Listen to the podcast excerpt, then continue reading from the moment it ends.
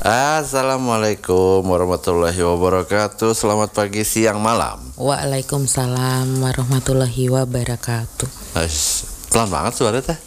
Ini lagi dienakin dulu duduknya posisinya. Emang sebelumnya belum enak ya berarti? Belum enak. Iya iya iya iya iya. Sedikit cerita. Kemarin untuk yang pertama kalinya saya ikut lelang ikan cupang di Instagram. Dan menang. Jadi dapat ikan yellow banana Yang emang susah banget nyarinya. dan dapat eh, harga 120 lumayan ya teh. Lumayan untuk ukuran size yang udah M minus C. Iya. Kita sekarang ngerti deh size-size-nya Iya cupang ngerti tuh. cupang-cupangan sekarang ya kan. Percupangan. mulai mendalami Mulai percupangan.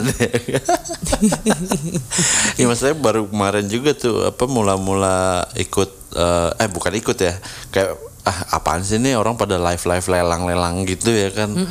Ternyata pas saya ikutin nonton gitu ya kan.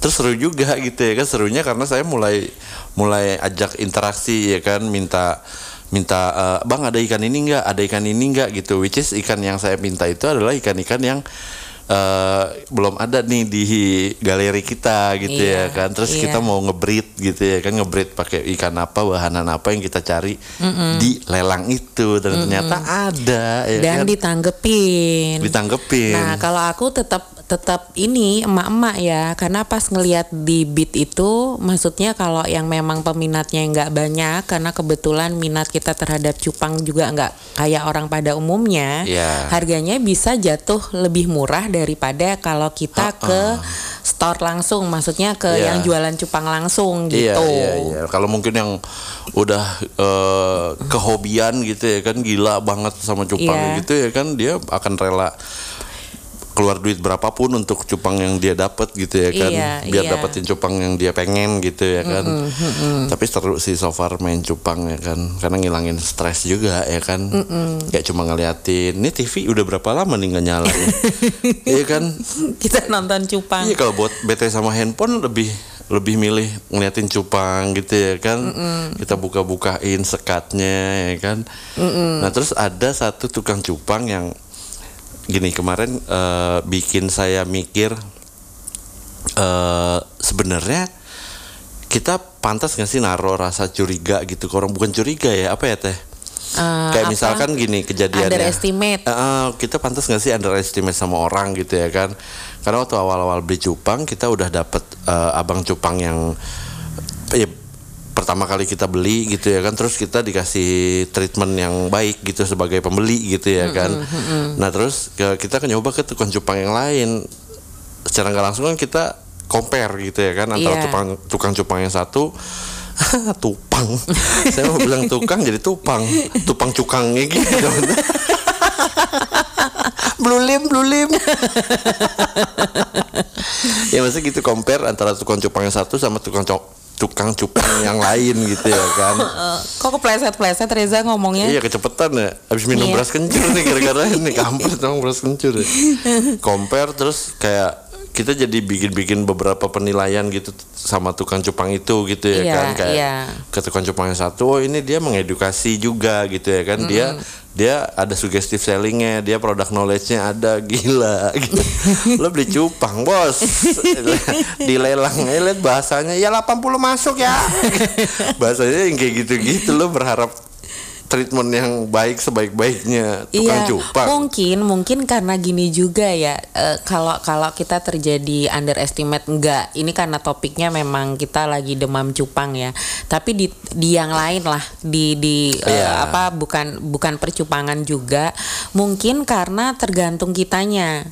Tergantung kitanya dalam arti gini, pada saat kita nyemplung di cupang atau mau menanyakan sesuatu yang kita benar-benar baru pemula, itu kan kita bisa dibilang zero knowledge-nya. Iya, iya. Jadi kita expect seseorang yang bisa menjelaskan ke kita clear. iya kayak somebody help me Iya, jadi dan pada saat orang menjelaskan itu kan gimana dia meyakinkan se- sehingga kita percaya sama apa yang diomongin dia tuh benar gitu kan.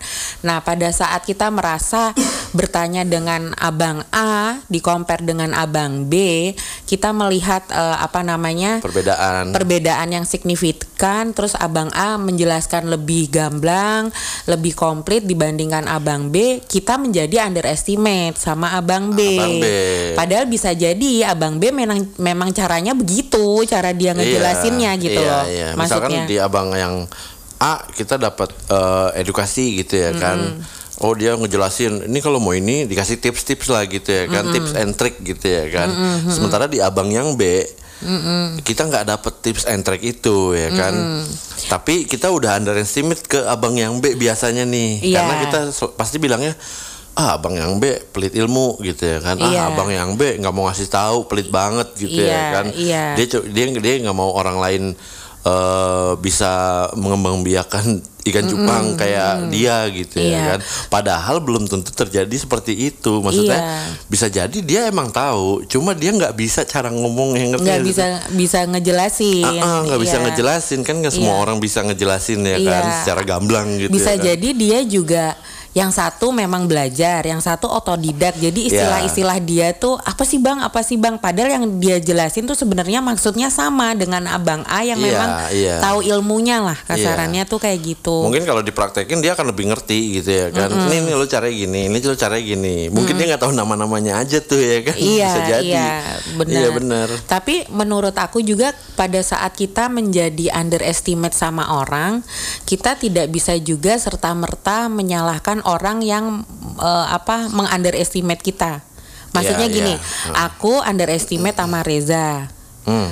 Aku tuh nggak bisa serta merta disalahin karena underestimate eh, sama Reza. Bisa jadi memang Rezanya yang ogah-ogahan dalam menjelaskan sesuatu. Iya, iya. Bisa jadi malas gitu kan. Iya. Padahal Reza sebenarnya tahu Iya. sehingga membangun image di aku ini orang sebenarnya ngerti nggak sih Iya. gitu. Pelit amat ya kan. Iya, gitu. iya, bisa jadi kayak gitu. Nah, menurut aku bagi bagi siapa pun yang yang punya ilmu, Ah. apalagi konteksnya jualan, ya seharusnya sih dia juga belajar bagaimana cara menyampaikan dan menjelaskan seseor ke seseorang pada Iya, saat ada iya. pertanyaan, sehingga calon pembeli atau siapa pun yang yang datang ke situ itu tuh respect juga sama dia. Nah, Iya. kalau kamu sendiri Mengurangi kadar ketidakyakinan orang iya, terhadap kita heeh, gitu ya dan kan. kita juga nggak jadi underestimate ke Iya, dia benar, gitu dan apalagi nih setelah belajar dari percupangan gitu ya kita tuh sebenarnya jadi tahu bahwa oh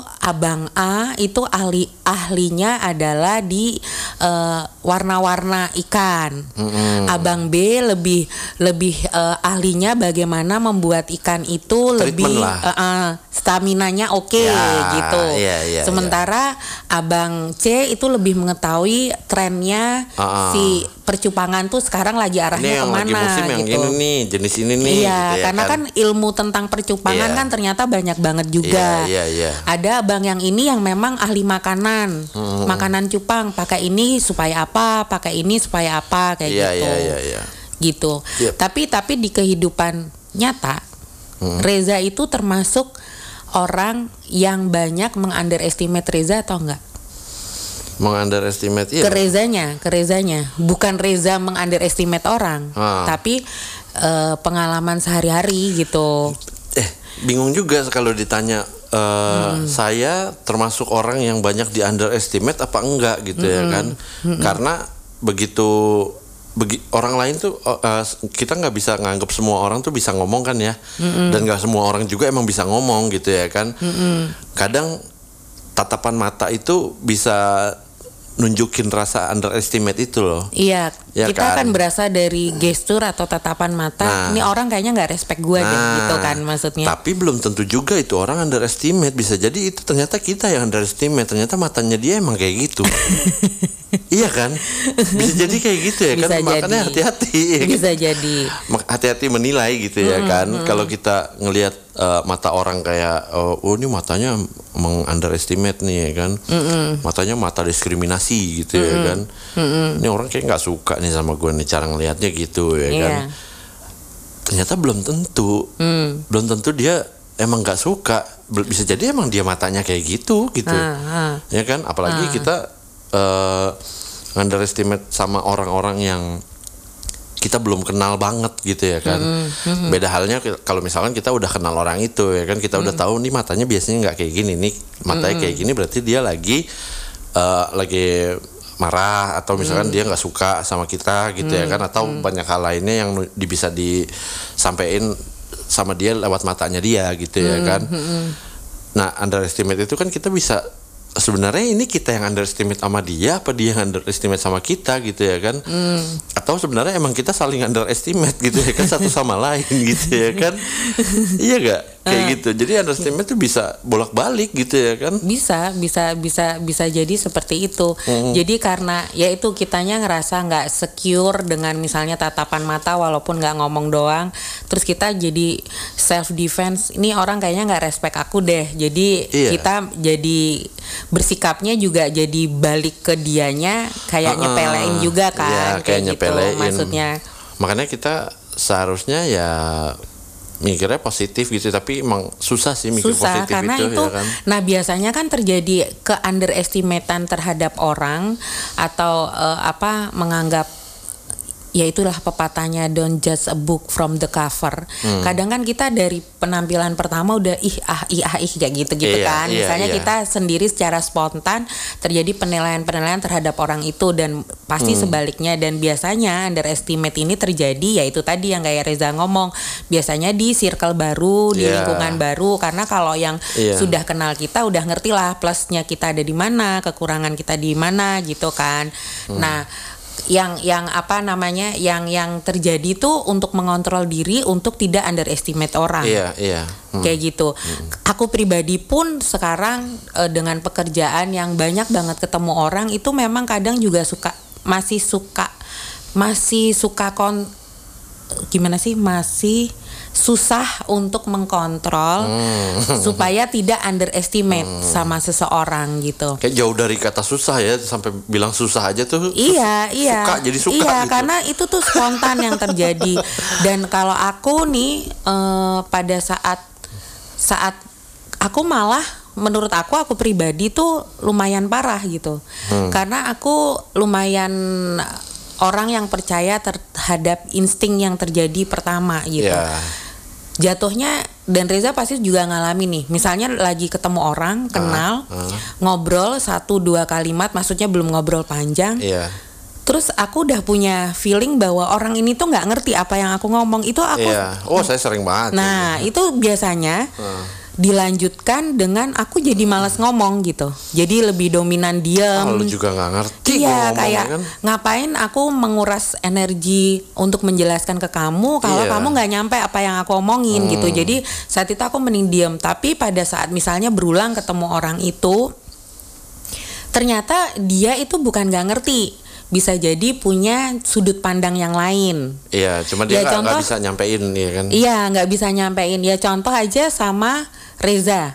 Pada saat sama Reza tuh suka ada pertanyaan juga sebenarnya ngerti atau enggak sih. Cuma kan mungkin karena kita punya intensitas tinggi dan punya banyak waktu ngobrol sehingga kita bisa membahas itu terus aku jadi ngerti oh iya bisa juga ya dilihatnya dari sisi itu. Iya, ya kayak awal-awal saya ketemu Teteh waktu itu kita kerja bareng, jalan event bareng kan, pas lagi reporting itu saya inget banget tuh, ya kan, Teteh ngelihat saya kayak seolah-olah saya tuh nggak ngerti gitu ya kan, dengan gestur dan ekspresi muka saya yang nyurang-nyurang gitu ya kan, alisnya, padahal yang yang terjadi adalah saya ngerti kalau kalau yang diomongin itu saya ngerti, cuma saya tuh kayak suka mikirin kok bisa kayak gitu ya? Itu dari mana ya? Gitu.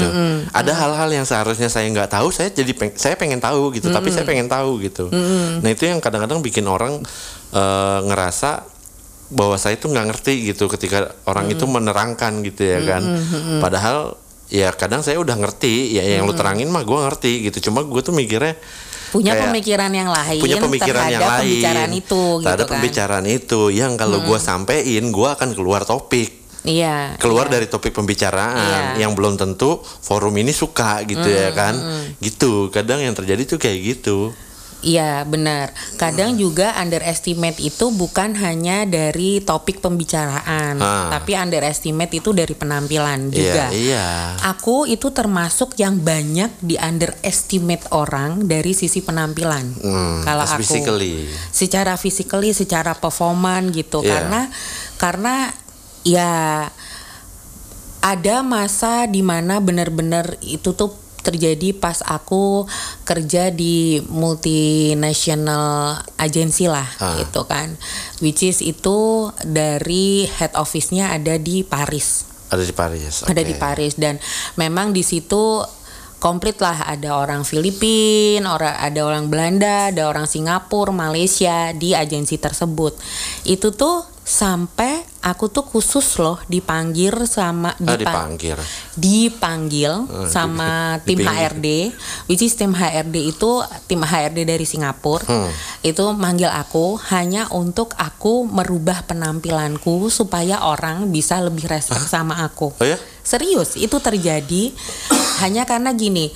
Jadi aku tuh tidak pernah pakai high heels. Ah, ah. Pada dasarnya secara style aku kan lebih apa adanya, Casual lah ya. ah, lebih casual. Aku tuh nggak suka pakai blazer dan segala Iya. macam. Sebenarnya bukan nggak suka ya, nggak nyaman. Iya. Karena beda kan. Kalau umpamanya kita kerja di Jakarta dan aku masih nye- nyetir sendiri, kondisi macet, terus ribet harus bawaan banyak, lebih ke kayak gitunya. Misalnya aku sudah di posisi tertentu yang sudah punya eh, supir, terus cuacanya di sini juga nggak panas-panas amat, mungkin pakai blazer itu pun nggak apa-apa, Iya. gitu kan. Tapi kondisinya seperti ini, itu yang pertama. Terus yang kedua, aku tuh nggak pernah pakai high heels dan nggak punya high heels Iya.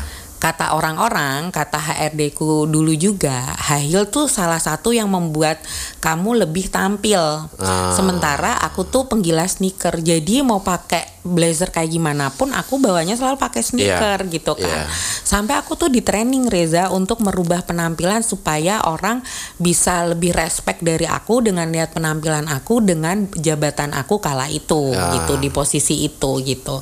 Dan bahkan tapi aku trying untuk untuk itu tuh sampai beneran aku dibeliin high heels loh sama bosku yang Filipina dibeliin. Terus aku tuh suruh jalan jadi kan kantornya ngeblong gitu ya ruangannya tuh ngeblong. Jadi semua tadi jadi kayak aku disuruh catwalk gitu loh untuk belajar pakai high heels. Itu tuh aku ngerasain itu tahun 2010 2011 nah kalau aku nggak mau pakai heels, high heels itu pun sebenarnya bukan nggak mau tapi nggak nyaman. Karena kan eh, kita tuh dituntut misalnya nih zaman belum eh, work from home meeting kita harus ngejar-ngejar eh, ke lift ngantri kita meeting kadang di lantai 27 apa kayak nggak nggak gesit gitu loh Iya, kalau pakai iya. high heels high heels terus ribet lagi adalah aku tuh nggak tahu kenapa nggak bisa nyetir kalau sepatunya high heels kayak perasaanku nyangkut nyangkut Ya susah lah iya. Iya, jadi aku tuh ribet kalau pakai high heels di mobil harus nyopot dulu ganti sandal yang kayak gitu-gitu loh sebenarnya lebih kayak gitu. Kayak gitu yang terjadi dan itu tuh bener-bener aku di komen dari sisi dari sisi penampilan. Kemudian pertanyaannya, apakah aku tersinggung? Enggak, aku nggak tersinggung karena Iya. aku memahami bagi teman-teman yang proper misalnya mau meeting sama sampai CEO atau segala macam pastinya eh, orang-orang akan merespek kita dari penampilan kita ya kan dengan pakai baju yang rapi, wangi dan segala macam pasti orang akan Iya. lebih enak lah dilihatnya seperti Iya. itu. Aku nggak tersinggung, tapi apakah kemudian aku merubah penampilanku sesuai apa yang diinginkan? Juga tidak. Hmm. Karena end up-nya ujung-ujungnya pada saat aku memaksakan gak jadi diriku sendiri, akunya jadi nggak pede. Jatuhnya Iya. ngomongnya jadi gagap gitu loh Iya. pada saat justru ketemu karena aku ngerasa orang jadi perhatiin aku yang biasanya aku stylenya seperti ini jadi seperti itu. Tapi kalau kalau itu kan eh, kita kan ngomongin grooming nih berarti ya kan.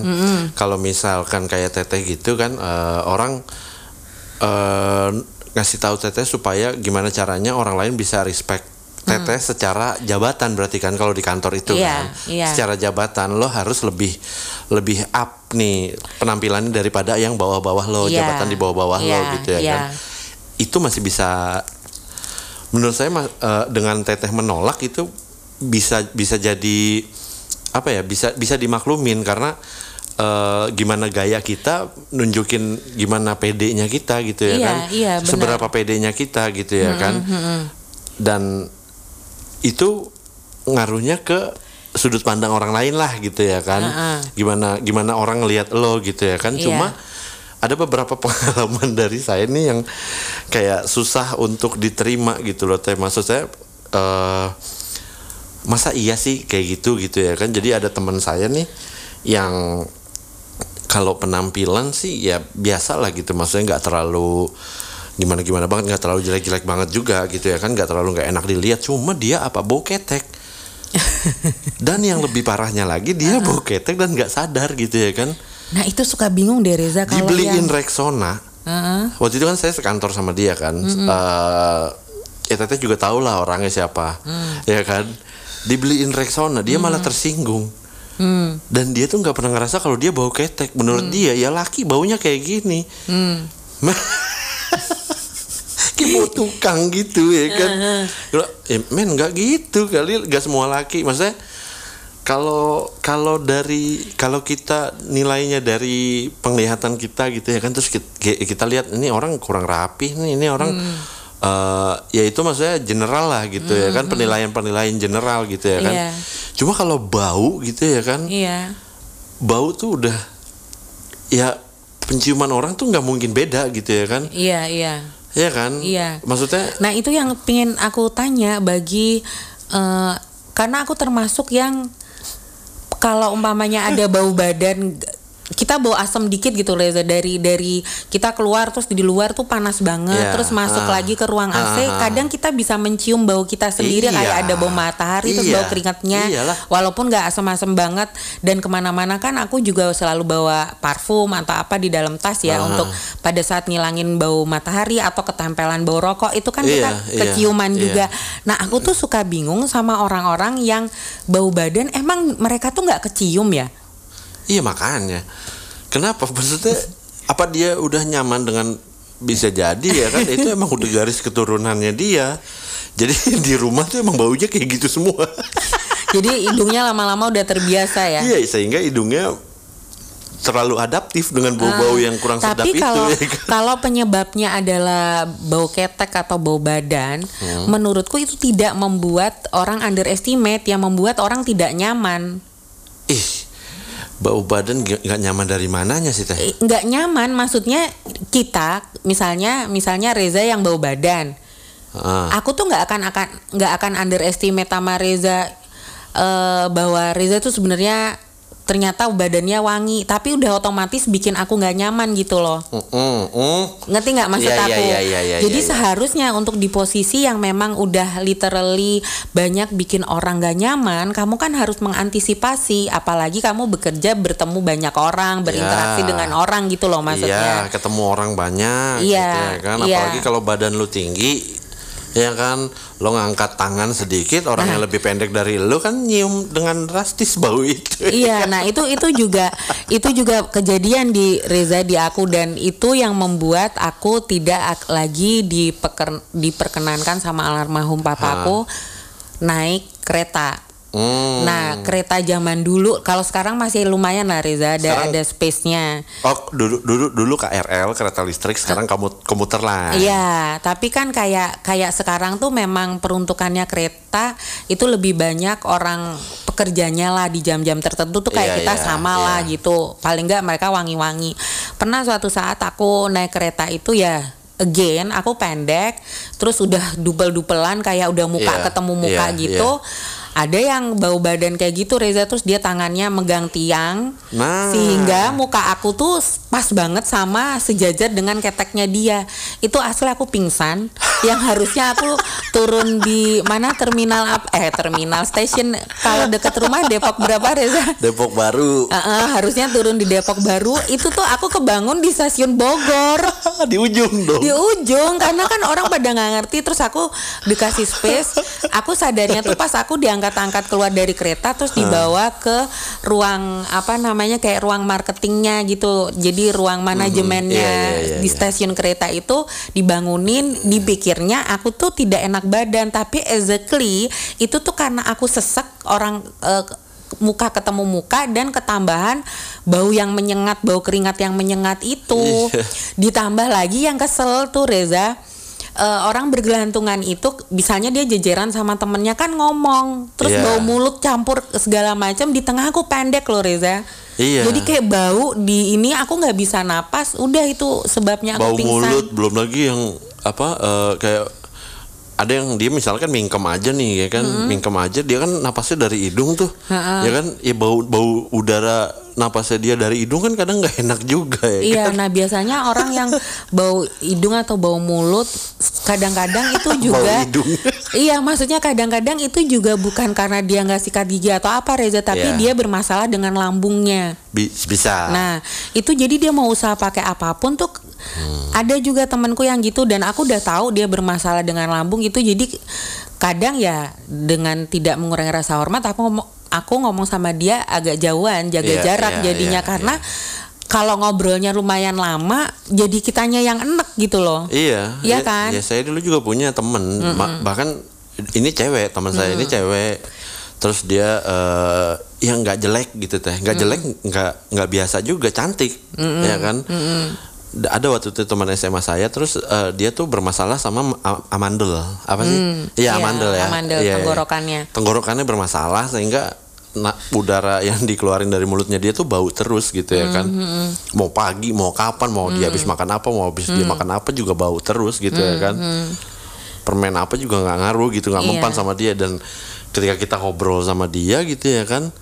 em, ya kurang nyaman aja gitu jadinya. Kayak kita nyium ah gila. Jadi cantiknya hilang gitu. Iya iya. Nah jadi menurut menurut aku eh, harusnya masing-masing dari kita, masing-masing dari kita itu juga belajar mengoreksi diri apa yang sekiranya dapat kita perbaiki supaya orang juga nggak underestimate sama kita. Iya. Jadi contohnya kalau umpamanya yang susah menjelaskan ngomong ya Iya. belajar how to present, Belajar, how to ngomong. Terus Ah. yang umpamanya bau badan, bau mulut, ya gimana deh caranya kamu mengantisipasi itu? Iya, jangan malah ada orang wangi malah wah wangi banget lu mau ke mana sih? Iya. Ya gila, lu bau. Nah, itu bener. Terus kalau dari sisi penampilan, ya kita harus juga lihat momennya gitu loh. Iya, Maksudnya jangan kalau sampai salah kostum. Benar, kalau memang akhirnya kita meeting resmi katakanlah ini konteksnya bekerja, meeting resmi dan siapa yang akan kita temui kan biasa kita udah tahu. Iya, iya. Ya kita dandan dikit lah nggak apa-apa, tapi kalau Ah-ah. sekedar ngobrol-ngobrol ya ya ngobrol-ngobrol dan sejawat sama kita ya yang dia udah ngerti kita Ya, nggak ya usah terlalu heboh nggak- juga. nggak usah terlalu heboh. nah sekarang lawannya underestimate apa? Orang songong. Aku juga punya orang songong. Songong. Ah. Songong gimana tuh? Songong tuh gini, sebenarnya dia nggak ngerti, Ah. tapi karena dia punya kelebihan ngoceh, biasa ngebluff gitu ngerti nggak sih Reza? Oh iya iya iya iya iya. Pernah nggak sih ketemu sama orang itu? Ah, pernah banget sering Nah. Ketemu sama orang kayak gitu. Itu maksudnya yang Iya, sebenarnya dia nggak ngerti, Sebenarnya tapi dia nggak ngerti, Dia iya, iya. ngebalikin terus seolah-olah dia lebih oke dari kita dan kita ngerti lu tuh tidak menjawab dan tidak membahas topik yang kita sedang omongin. Iya. Semakin lu ngoceh, semakin lu ngebluff, kita semakin tahu lu nggak ngerti sebenarnya. iya Ada iya, kan iya. yang kebalikannya Ada, kayak gitu ada, kan? Ada yang kayak gitu, ada ada. Iya kan, itu tuh Iya. udah udah ngeselin banget gitu. Terus nanti pada saat kita skakmat gitu, skakmat, terus dia bisa ngelesnya, CC belum ada ide nih. Kalau kayak gitu mah untuk nyiptain konsep yang ini kan harus Iya. dipikir dulu. Padahal sebenarnya dia tidak mengerti. Mhm. Contohnya yang kayak gitu, tapi dia udah menang ngebluff duluan gitu, sehingga neken lawan bicaranya seolah-olah dia lebih ngerti gitu. Kalau dia bilang dia nggak paham, dia malu ya kan karena udah ngebluff duluan ya kan. Nah itu nyebelin tuh orang-orang yang kayak gitu tuh. Sebenarnya dia nggak jawab apa yang kita maksud ya kan, apa yang kita mau dengar Iya. kayak tuh dia ngalor jawab. ngidul gitu loh ngomongnya. Iya ngomong ke mana-mana kayak seolah-olah eh, dia ngerti cuma cara pikirnya beda. Iya, iya. Iya kan? Iya kan bahkan sering berapa kali misalnya kita ada di obrolan kita mengklarifikasi enggak enggak bukan itu yang kita maksud. Maksudnya gini kita ngulangin lagi dan dia Iya, lagi kayak gitu. Itu iya. juga ngeselin tuh orang kayak gitu tuh. Iya nyebelin deh orang kayak gitu. Iya makanya males banget ketemu orang yang eh, justru dia malah kepintaran ngomong sebenarnya bukan pintar ngomong juga ya. Ngebluff apa, apa sih iya iya ngebluff? ngebluff jadi kayak jadi kayak karena dia tahu bahwa sebenarnya dia nggak ngerti jadi dia kayak meninggikan diri terlebih dia dahulu dia dia, gitu loh. dia nutupin ke nggak ngertiannya dia dengan apa yang dia ngerti itu dia omong semua. Iya, diulang-ulang terus iya gitu. padahal yang dia omong itu ya bukan yang dimaksud sama eh, bukan yang ada di topik obrolan kita ini gitu ya kan. Terus yang yang suka konyol kan, yang dia ngerti nih misalnya eh, sesuatu gitu, dan memang yang dia ngerti bener gitu, itu diomongin terus di mana datanya sudah basi.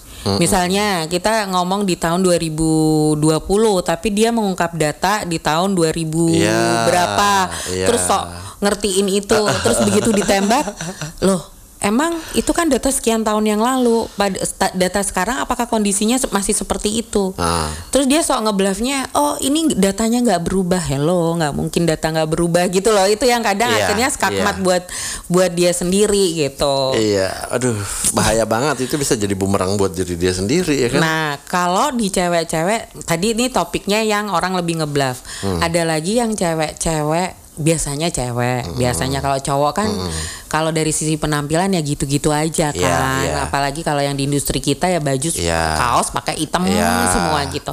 Kalau cewek tuh ada Reza yang memang maksain bukan pakai kartu kredit ngutang atau apa, minjem sana minjem sini bajunya nggak dibalikin Reza. Iya.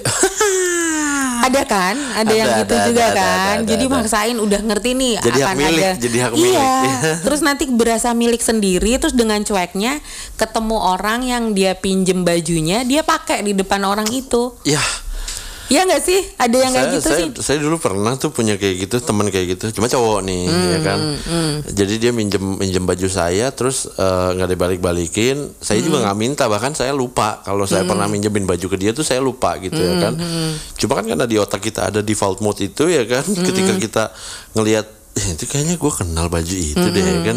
kita kan jadi inget ya kan? Jadi Hmm, Iya. kayak Oh iya dulu gue minjemin baju dia ini dia kehujanan nih kita kan jadi inget semuanya gitu ya kan yang padahal kita harusnya udah ikhlas gitu ya kan? Cuma karena dianya nggak ada omongan ya kan? Iya. jadi jadi kitanya jadi netting gitu ya Iya. kan jadi negatif Terus mikirnya dengan cueknya makanya di depan kita itu yang lebih Iya, menurut aku lebih iya. parah sih, udah nggak ngembalikin, uh-uh. malah makanya di depan orang yang minjeminnya kayak dan saya nggak nggak sukanya tuh karena dia pasti mikirnya ah paling ini dia udah lupa gitu ya kan iya. paling misalkan saya minjem baju teteh terus eh, saya pakai baju baju itu belum di, eh baju saya yang saya pinjam ke teteh itu belum dibalikin terus saya pakai di depan teteh gitu ya kan terus saya mikirnya ah paling teteh udah lupa ya kan. Nah dia dianggap segoblok itu tuh saya nggak suka tuh ya kan. Iya, iya. Dan kadang itu nggak ya cuma kali gue lupa ya kan.